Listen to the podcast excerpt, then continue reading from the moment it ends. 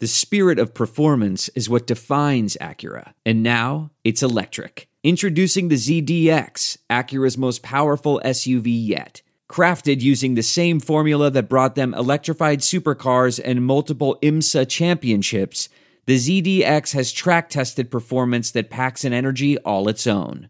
Unlock the energy and order yours at Acura.com. Welcome to NBA Summer from Pure Hoops Media, where the season never ends. Now that the Raptors are the 2019 champs, the 2020 season is on the clock, and every team is tied for first, at least until October. With the draft, free agency, and the Summer League, all 30 teams have hope again. At least until October. They're all making news and will keep you on top of everything until, well, past October. Here are your hosts, Adam Stanco and Eric Newman. It's NBA summer, it's free agency. Adam Stanco, Eric Newman. We are talking players that literally nobody are talking about as free agents who we think could have a major impact on a, uh, a team and a new situation they choose to go to for the 1920 season. Uh, Adam, who's the first guy that comes to mind on your end? Well, the guy for me is Jeremy Lamb, who uh, was with the Charlotte Hornets. And look, we, we remember his career at UConn, being a guy who could shoot from the outside, find ways to score, long, athletic, does a lot of different things pretty well. Uh, and of course, he's continued that UConn backcourt with Kemba Walker. But now with Walker being a free agent himself, Jeremy Lamb is sort of the forgotten man. And it's interesting. He averaged over 15 points a game last season. We, he still can shoot the three. He provides some athleticism in the backcourt.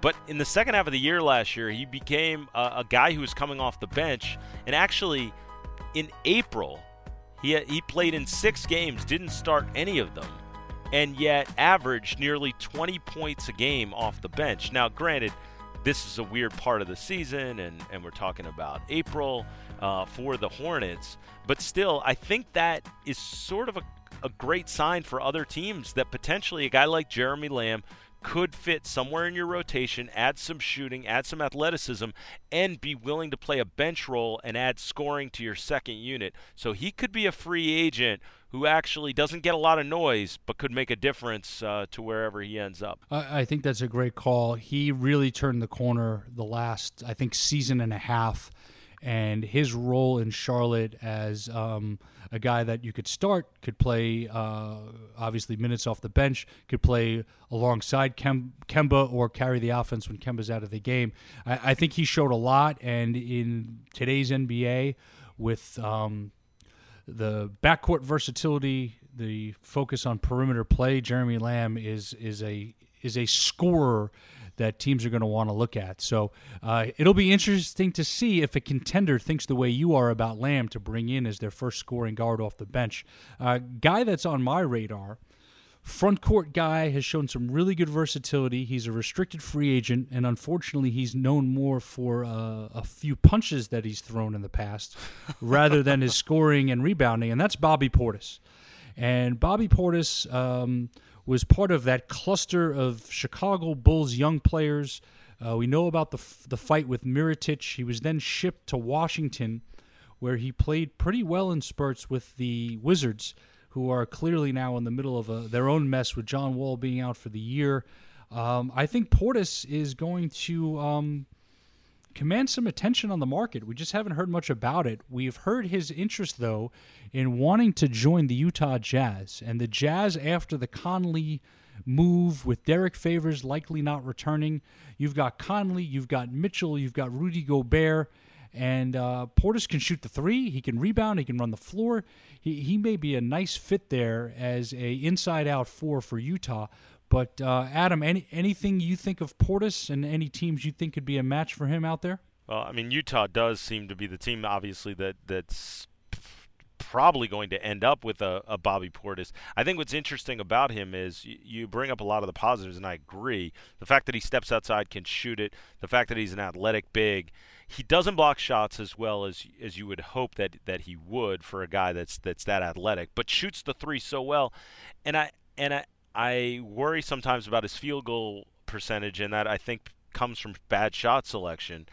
But that being said, I don't think he's really ever gotten a chance other than the fact that he got a chance to start last year uh, when finally after this deal and he becomes a wizard. And I would love to see what happens when he's a regular part of the rotation on a quality basketball team. We haven't seen Bobby Portis in that situation. And the other thing I love about him, what he's 24 years old, I think. He's that youth I mean, we forget that sometimes these guys are so young. What he could still become. You're talking about a very productive big man uh, in today's NBA, a guy that can shoot the three. He fits right in on a bunch of teams. So I wouldn't be surprised to see some team that we haven't even thought about step up and uh, and go after a Bobby Portis. For sure, I think he'd be very intriguing for the Brooklyn Nets, who need front court help. I think he'd be very intriguing for the Boston Celtics, who need front court help. I think he'd be very intriguing for the 76ers if Tobias Harris does not come back. And you put Bobby Portis on the floor and you give Joel Embiid the space he needs. Uh, that could be a very interesting combination there. You talked about shot blocking. One more guy I want to introduce who rebounds, who blocks shots, and has clearly worked on his game a ton and that's Noah Vonleh. He was very impressive last year on obviously a bad Knicks team, but he's shown that he belongs in the NBA and he has some value. What do you think of Vonleh, and do you think he ends up somewhere with a decent deal for himself in terms of money and years? Yeah, I, I agree with what you're saying. I think we finally saw the Noah Vonleh that people were expecting uh, when he was coming out of Indiana. This this was a guy that people said had potential, could be a guy that could be a starter in the NBA. We finally saw it last year. It's funny with all the negative attention the Knicks were getting and all the the, the tank talk and, and everything going on uh, with Porzingis.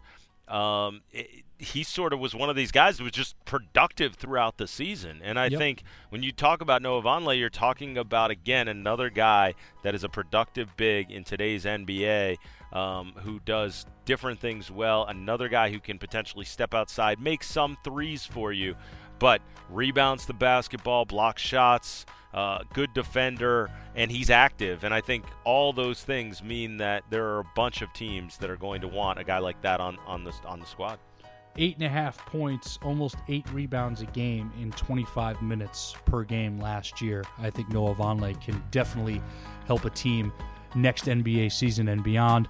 Lots to come. NBA summer, pure hoops. Catch all your free agency news right here with us. This has been NBA summer, where the season never ends. Check us out wherever you get your podcasts Please subscribe and listen to all of our Pure Hoops media shows and tell your friends, as well as random strangers, to do the same. it's free and we don't collect your personal data. NBA Summer is a production of Pure Hoops Media.